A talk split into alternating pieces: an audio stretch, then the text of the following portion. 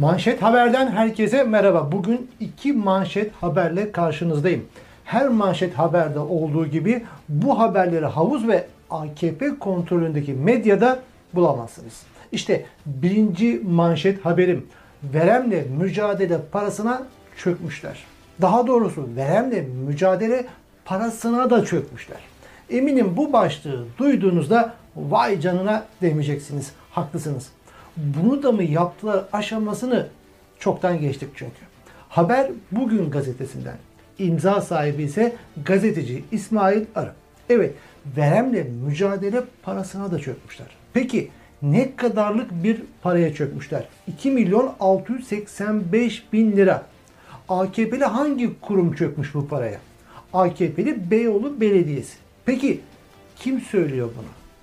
Sayıştay'ın 2020 yılı faaliyet raporu. Şimdi haberi biraz açayım. Belediyeler tahsil ettikleri eğlence vergisi hasılatının %10'unu Verem ve Savaş için ayırması gerekiyor. Bu parayı da Verem Savaş Derneği teşkilatına vermeleri gerekiyor. Sayıştay 2020 yılında düzenlilik denetim raporu hazırlıyor. Ancak Sayıştay denetçilerinin yaptığı incelemede bir gerçek ortaya çıkıyor. AKP'li Beyoğlu Belediyesi veremle savaş için vermesi gereken parayı ödememiş. İç etmiş. Veremle mücadele için ayrılması gereken ama üstüne çökülen miktar tam tamına 2 milyon 585 bin 515 lira. Yani kısaca AKP veremle mücadele parasına da çökmüş. Ne diyelim pes. Ne uçan ne kaçan. Hiçbir şey ellerinden kaçmıyor. Erdoğan sezonu açtı diye özetleyebileceğim bir başka manşet haberle yayına devam edeyim. Haber şu. Erdoğan'ın Sirt'teki mitinginde görevlendiren bir polis memurunun özel aracının altında bomba düzeni bulundu. Son anda fark edildi ve imha edildi. Haber aynen şöyle devam ediyor. Mardin'in Nusaybin ilçesinde Cumhurbaşkanı Erdoğan'ın Sirt'teki mitingine gidecek olan bir polis memurunun aracına yerleştirilen bombanın 1,5 kilo olduğu ve teröristler tarafından Suriye'den getirildiği belirtildi. Peki olay gerçekten böyle mi?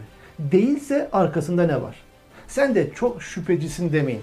Şüphelenmemiz için yeterince tecrübemiz var.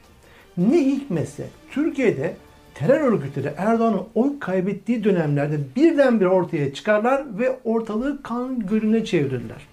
Böylelikle iktidarın oyları artar. Bunu 7 Haziran 1 Kasım seçimleri arasında da görmüştük.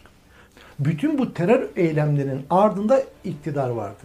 AKP tek başına iktidar olacak oyu alamayınca ortalık kan gölüne dönmüştü. Peki bu olayın aslı ne olabilir? İhtimalleri sıralayın. En basitinden birinci ihtimal şunu diyebilirim. Bir, iktidarın psikolojik harp uzmanları bir polisin aracına bomba düzenini yerleştirir ve sonra bulur. Ve topluma bak Cumhurbaşkanımız ölümden döndü dedirtir. Yani kendileri tezgahlar bunu. İkinci ihtimal ise yine iktidarın psikolojik harp uzmanları bir polisin aracına bu bomba düzenini yerleştirir. Ama bundan amaç bombayı bulmak değil, patlatmaktır. Ortalık kan gölüne dönecek ve Erdoğan suikasttan kıl payı kurtuldu dedirteceklerdir. Ardından da milli güvenlik meselesi deyip bütün partileri ve toplumu etraflarında toplayacaklardır. Aynı 15 Temmuz tezgahında olduğu gibi.